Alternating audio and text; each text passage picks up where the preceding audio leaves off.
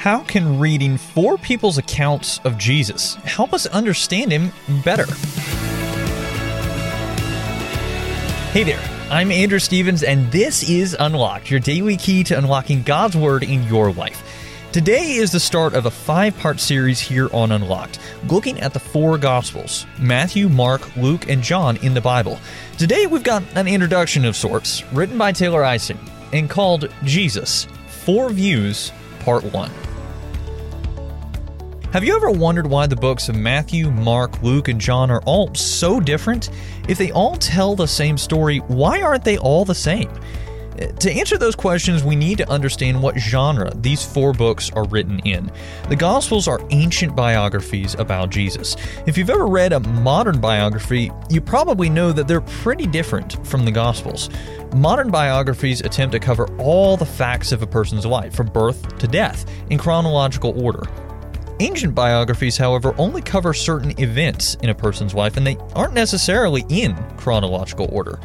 Instead, the author chooses different events and facts about the person and arranges them in a certain order to make a point. For example, Matthew arranges Jesus' sermons into five long segments chapters 5 through 7, chapter 10, chapter 13, chapters 18 through 20, and chapters 23 through 25. Perhaps this is to parallel the five books of the Torah Genesis, Exodus, Leviticus, Numbers, and Deuteronomy.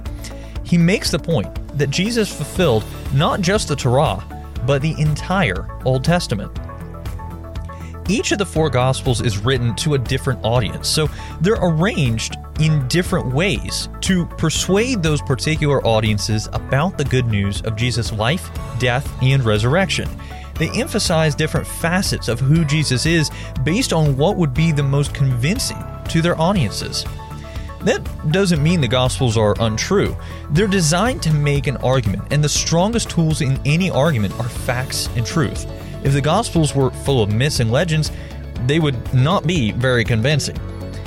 Looking at the four Gospels together, though, gives us a more complete view of Jesus and the Gospel, the good news, which is an incredible gift.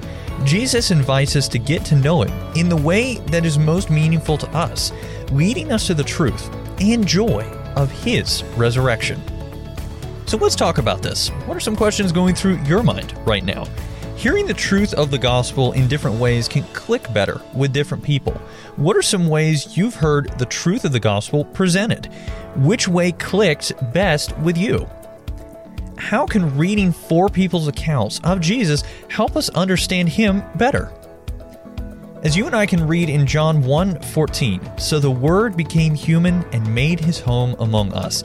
He was full of unfailing love and faithfulness, and we have seen his glory, the glory of the Father's one and only Son, full of grace and truth. Now, I'd encourage you to read in your Bible Isaiah chapter 52, verses 7 through 10, John 20, verses 30 and 31, as well as 2 Timothy chapter 3, verses 14 through 17, to help keep God's Word alive in your life. Unlocked is a service of Keys for Kids Ministries. Have you checked out our Instagram page lately? We would love to connect with you. Just search for at UnlockedDevo on Instagram for almost daily updates, a peek behind the scenes, and a good laugh every once in a while as well. Also, be sure to check back tomorrow to join Emily as she continues the journey with part two the promised Messiah as we continue our journey through the Gospels. But until then, I'm Andrew Stevens, encouraging you to live life unlocked, opening the door to God in your life.